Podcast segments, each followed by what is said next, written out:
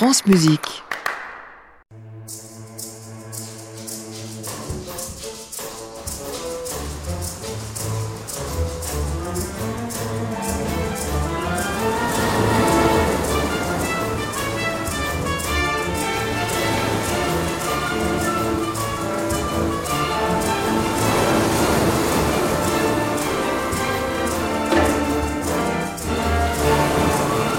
Carrefour des Amériques. Série de Marcel Quilliveré pour les médias francophones publics.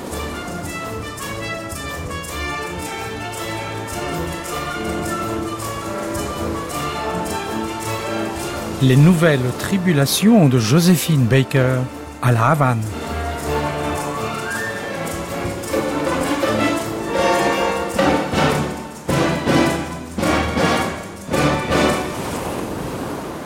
Bonjour à toutes et à tous qui nous écoutez depuis la Belgique, la France et la Suisse et bienvenue dans nos équipées américaines.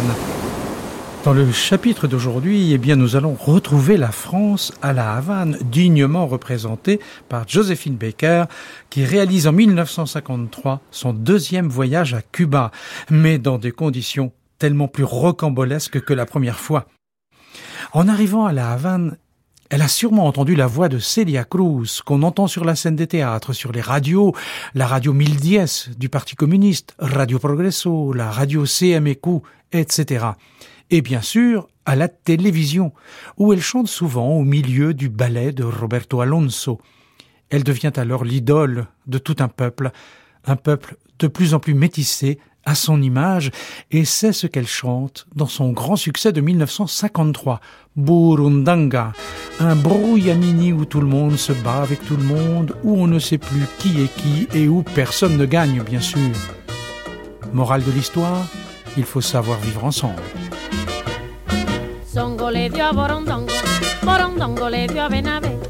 Benabe le pegó a Muchilanga, le echó Burundanga, le hincha los pies, Monina y Songo le dio a Borondongo, Borondongo le dio a Benabe, Benabe le pegó a Muchilanga, le echó Burundanga, le hincha los pies. Practique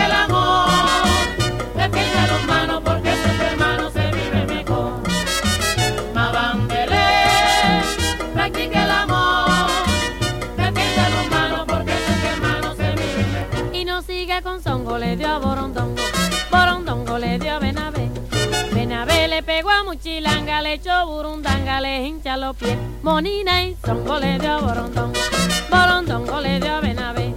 Benabe le pegó a Muchilanga, le echó Burundanga, le hincha los pies.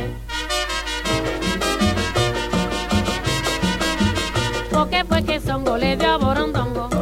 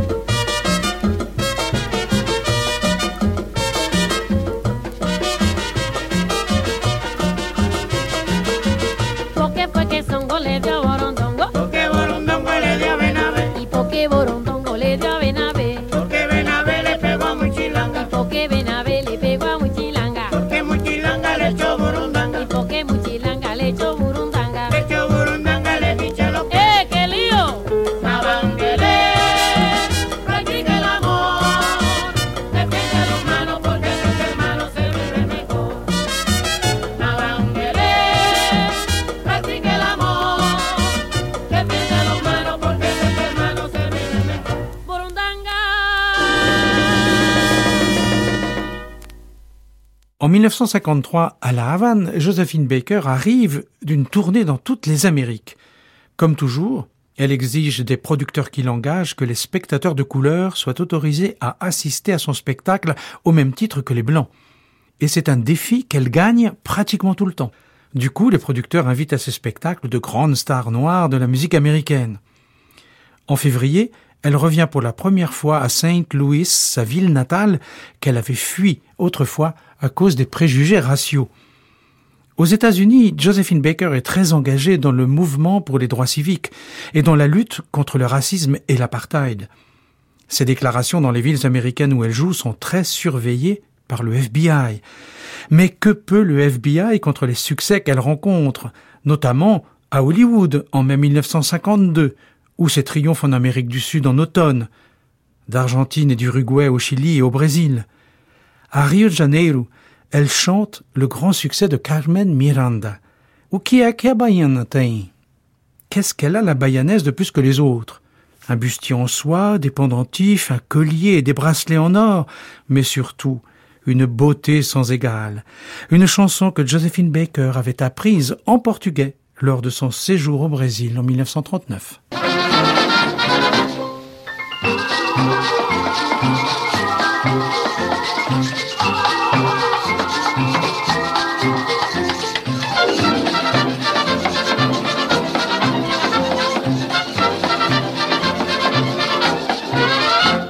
Oh, que que baianate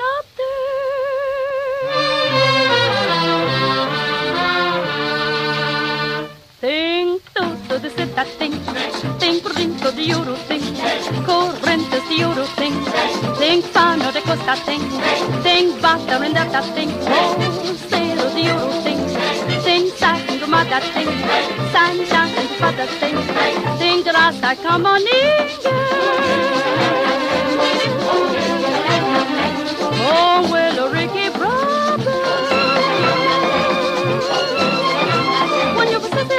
sitting at the back, keep a simmer de me, keep a simmer de me, keep a simmer de me. Oh, que que bayanate.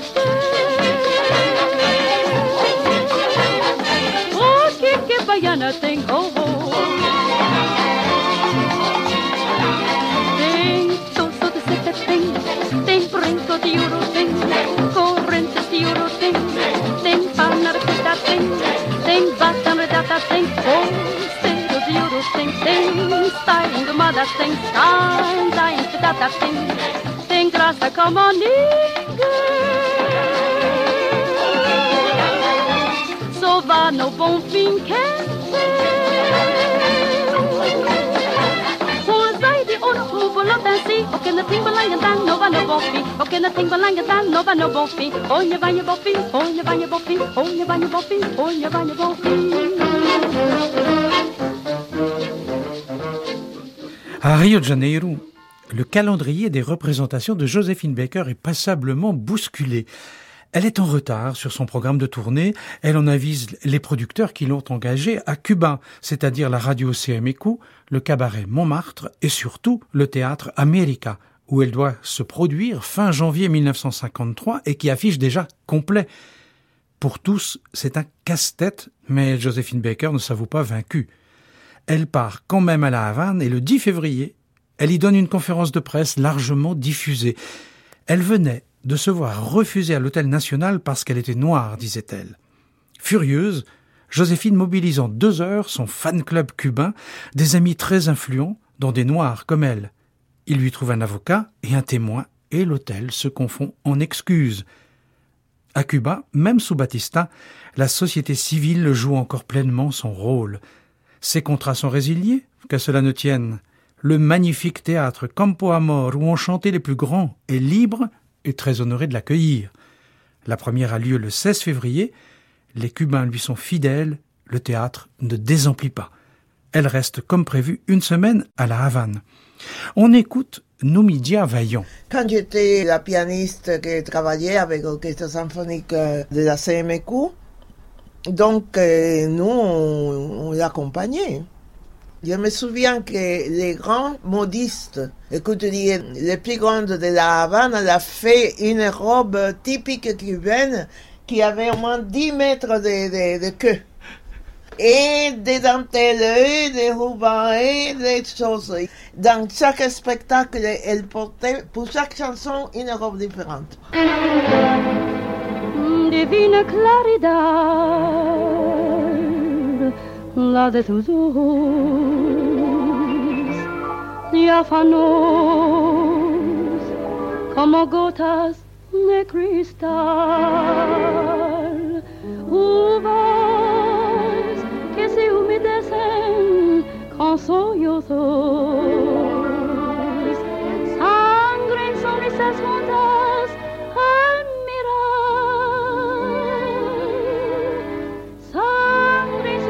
juntas al mirar. ¿Por qué te hizo el destino pecadora? Si no sabes vender el corazón, ¿por qué pretendí odiarte quien te adora? Porque vuelva a quererte quien te odió. Si cada noche tuya es una aurora, si cada nueva lágrima es un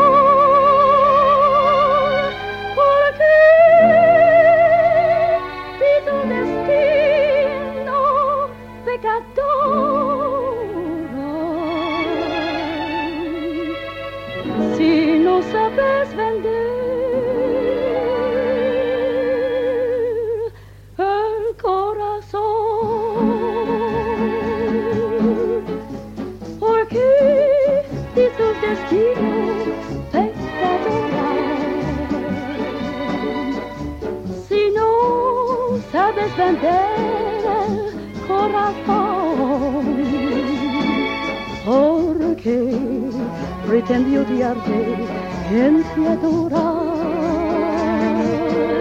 porque vuelva a quererte quien te odió. Si cada noche tuya es una aurora, si cada nueva lágrima es un sol,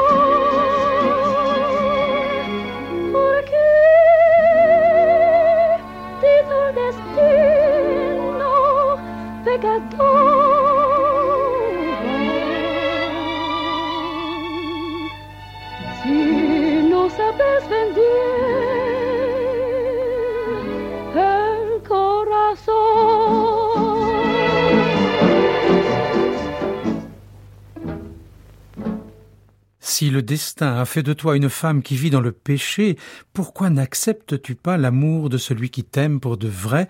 Une mélodie du Mexicain Agustin Lara interprétée par Josephine Baker. Josephine Baker qui a quitté Cuba. Alors que l'hiver s'achève à la Havane fin février, c'est le Venezuela qui débarque dans l'île. L'Orchestre national de Caracas et son fondateur Antonio Rios Reina sont à la Havane pour trois concerts. Après un concert de gala au Théâtre Auditorium, le 28 février, deux concerts gratuits ont lieu sur la place de la cathédrale. Au programme, Brahms, Debussy, Respighi et des compositeurs vénézuéliens, Evencio Castellanos et Antonio Esteves. Evencio Castellanos terminait la composition de son chef-d'œuvre, Santa Cruz de Pacairigua. Pacairigua, c'est une ville de la côte vénézuélienne où se déroule tous les ans une grande fête populaire lors de laquelle on célèbre la victoire de Dieu sur les forces du mal et où on danse beaucoup.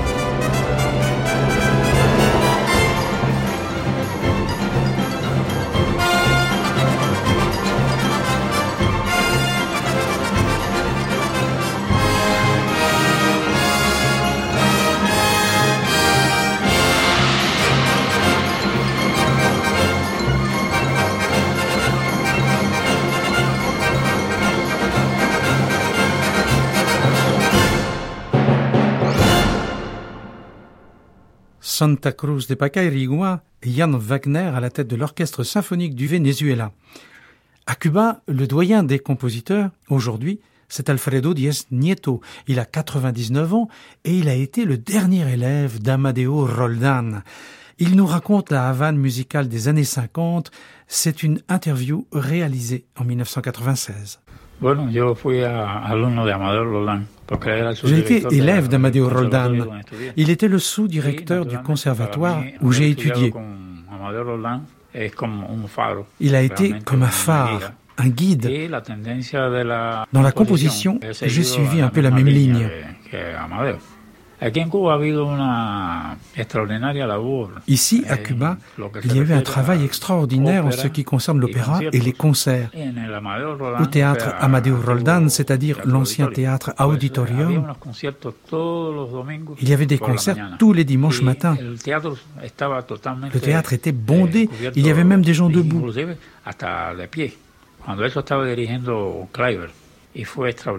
Kleiber avait dirigé, oh, c'était extraordinaire. Et l'orchestre avait un excellent niveau.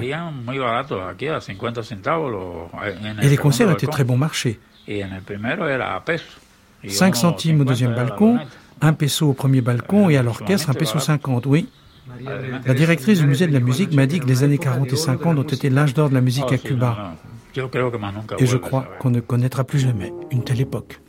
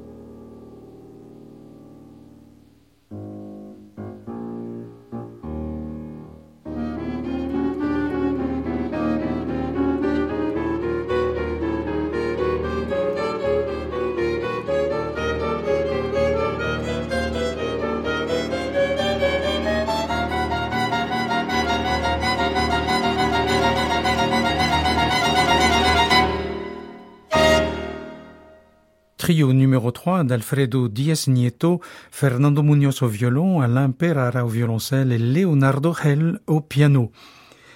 Fin mai, début juin 1953, c'est à nouveau le printemps lyrique à La Havane. Quatre opéras en 1953. Faust de Gounod, Un bal masqué et Rigoletto de Verdi et Tosca de Puccini, avec les ténors Eugene Conley, Richard Tucker, le baryton Leonard Warren, la soprano Roberta Peters et deux chanteurs qui venaient pour la première fois à La Havane, la basse Cesare Siepi et la soprano Zenka Milanov.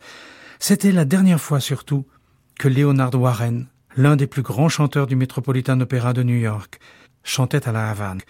Le public havanais l'a acclamé dans le rôle de Renato du bal masqué. Il était bouleversant, surtout au troisième acte, quand, trahi par son meilleur ami, il lui chante sa douleur. Et il dit tout. C'était donc toi.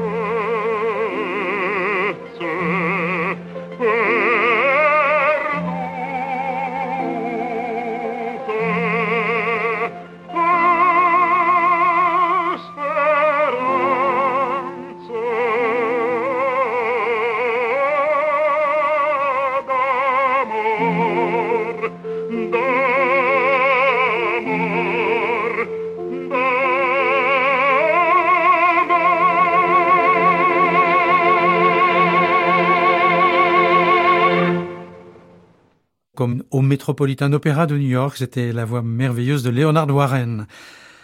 En janvier 1953, Batista organise d'importantes festivités pour le centenaire de José Martí, le poète et l'apôtre de l'indépendance. Quelques mouvements d'opposition se mêlent violemment au cortège officiel à La Havane et la police politique est impitoyable. Sauf curieusement envers le mouvement mené par Fidel Castro, Castro qui décide alors de fédérer les oppositions en frappant un grand coup. Avec ses hommes, il attaque la caserne Moncada à Santiago de Cuba le 26 juillet 1953. L'attaque échoue. Dès les premières escarmouches avec l'armée, Fidel Castro prend la fuite et il laisse ses hommes se battre en plein désarroi. La presse diffuse les photos des morts, des exécutions sommaires. C'est un choc pour la population. Castro est arrêté. Après un procès à huis clos au cours duquel il se défend seul, il est emprisonné jusqu'en 1955, mais il jouit, grâce encore à Batista, d'un régime de faveur. Contrairement à ce qu'il escomptait, cette attaque manquée ne l'a pas rendu très populaire. Et même si par la suite ce 26 juillet deviendra la date de la fête nationale cubaine, à l'époque dans le pays, l'événement a été oublié et la vie a vite repris son cours. Le compositeur Edgardo Martin suit l'actualité de près. Il se sent proche de Castro au sein de la société culturelle Nuestro Tiempo. Et il compose un Donson symphonique assez étrange, plutôt sombre, martial et même grinçant.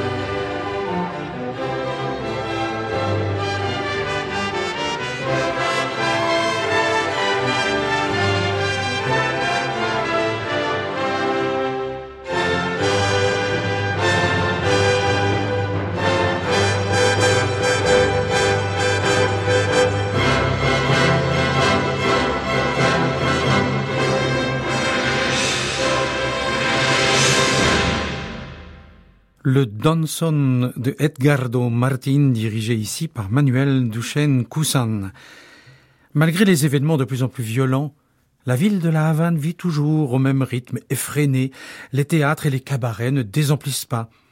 En 1953, le grand succès de la musique populaire, c'est le boléro Como fue? Comment ça s'est passé? Que chante Benny Moré? Il ne s'agit pas de politique, bien sûr. Comment ça s'est passé? Je sais seulement que je suis tombé amoureux de toi.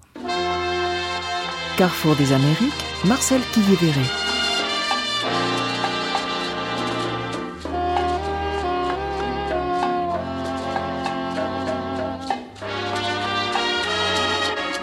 ¿Cómo fue? No sé decirte cómo fue. No sé explicarme qué pasó. Pero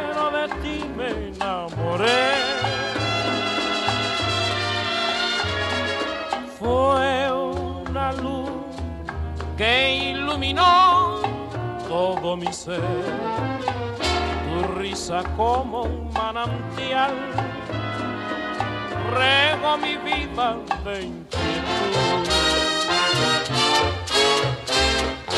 Fueron tus ojos o tu boca, fueron tus manos o tu voz.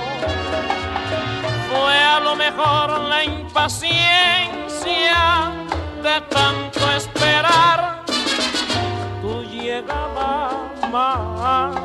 No sé, no sé decirte cómo fue, no sé explicarme qué pasó,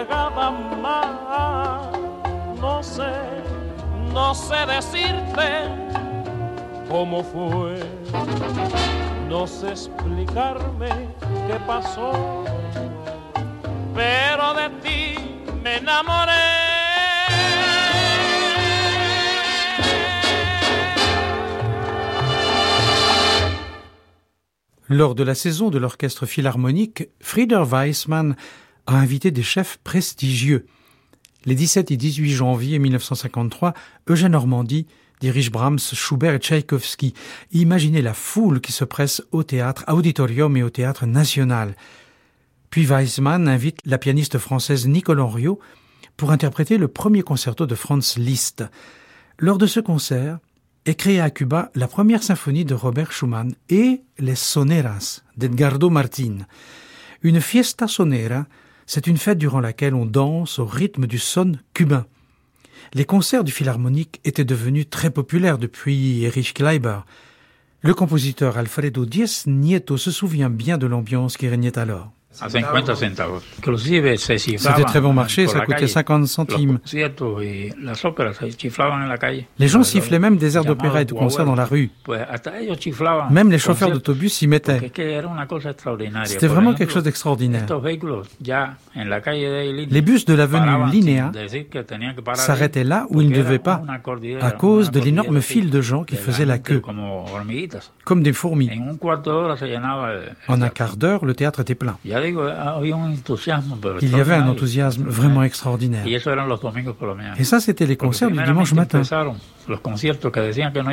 Au départ, les concerts populaires qui semblaient moins las 12 de la attrayants avaient lieu à minuit au Théâtre National, le Garcia Lorca aujourd'hui. Le premier, c'était avec le pianiste cubain Jorge Bolet dans le concerto numéro 1 Y de Tchaïkovski. Et c'était plein. Alors on a a las 12 continué à faire des concerts à minuit. Puis on les a mis à midi le dimanche matin. Et cela aussi a fait le plein. Ça paraît incroyable. Cela a été un moment extraordinaire.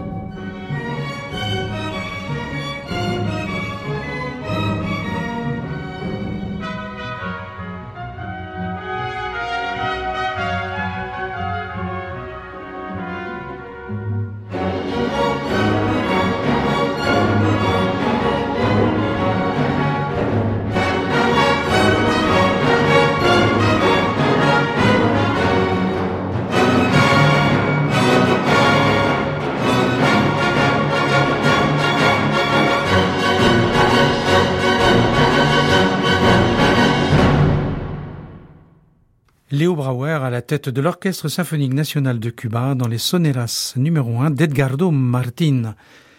L'ambiance au concert du théâtre auditorium, c'était quelque chose d'extraordinaire.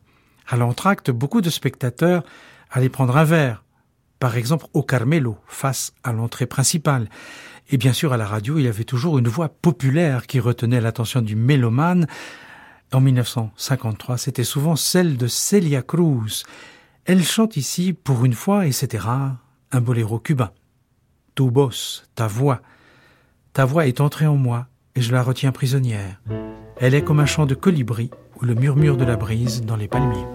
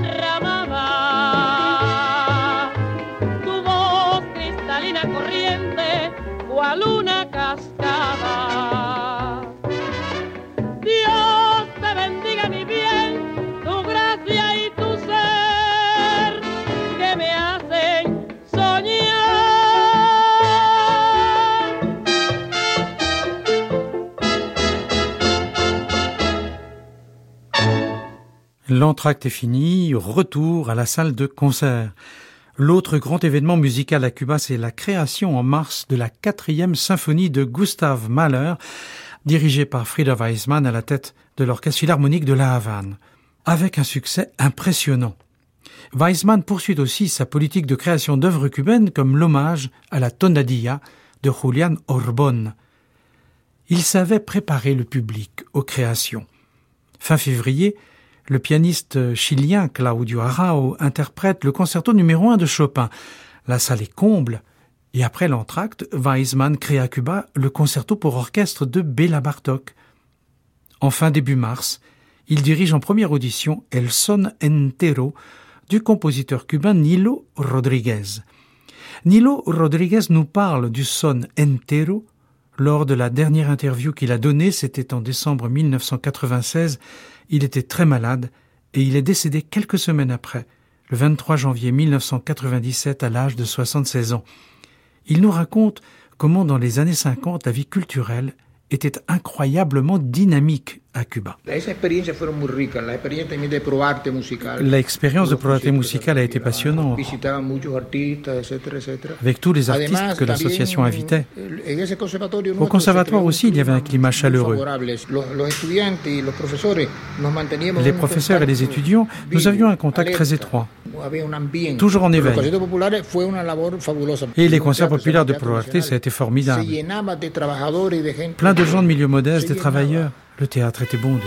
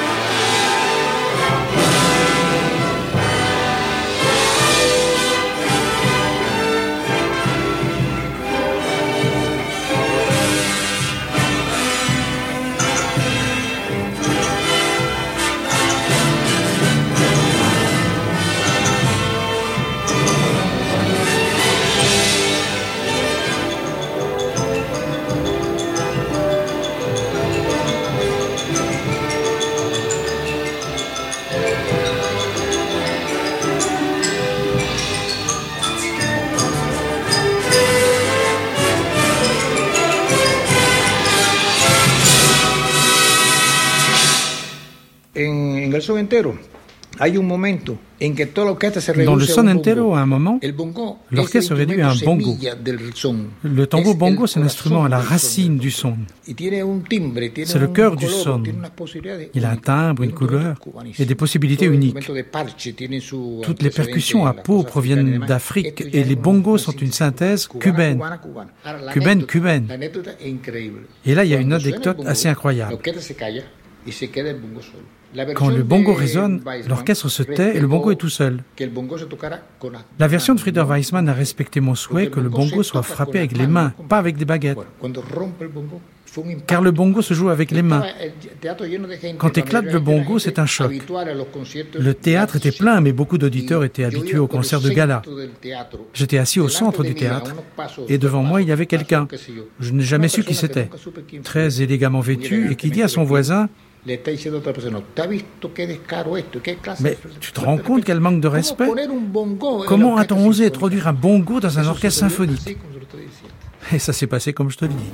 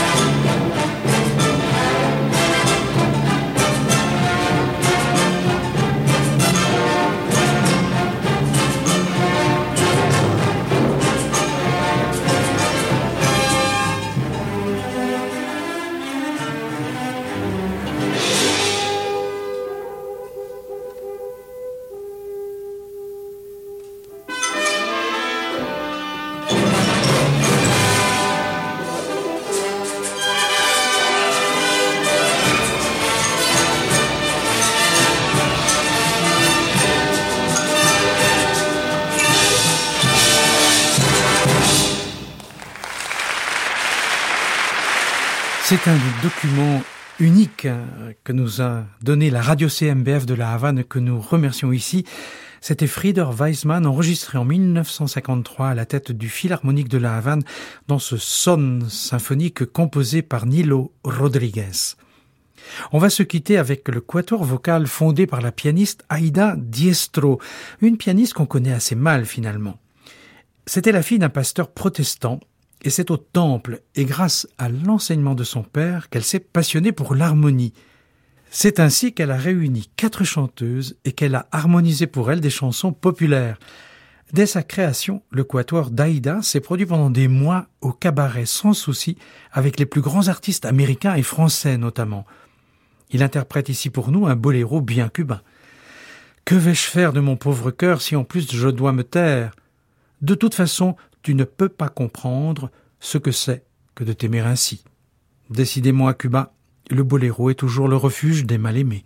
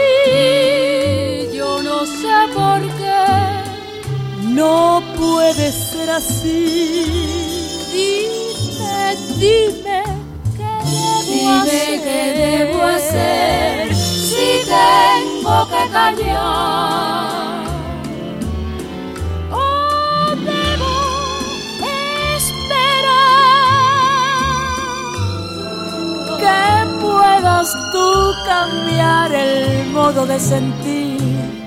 Si acaso es un capricho en ti, oh,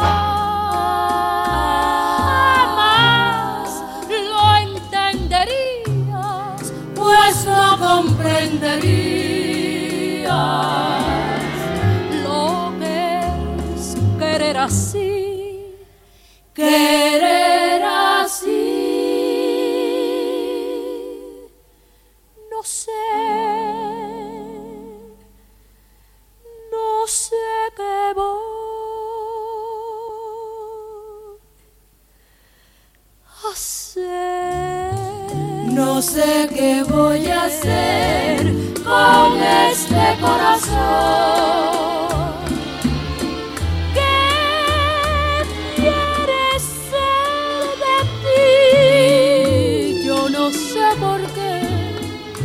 No puede ser así.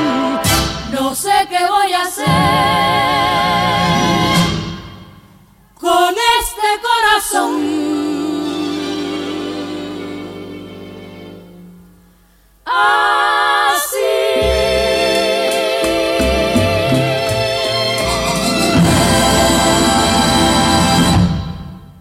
Et on se quitte dans la nuit havanaise avec ce magnifique quatuor d'Aïda pour se retrouver bien sûr dans le prochain épisode de Carrefour des Amériques, une émission des médias francophones publics réalisée par Géraldine Prutner et Cédric Châtelus, une émission qu'on peut écouter et réécouter en podcast. À réécouter sur francemusique.fr.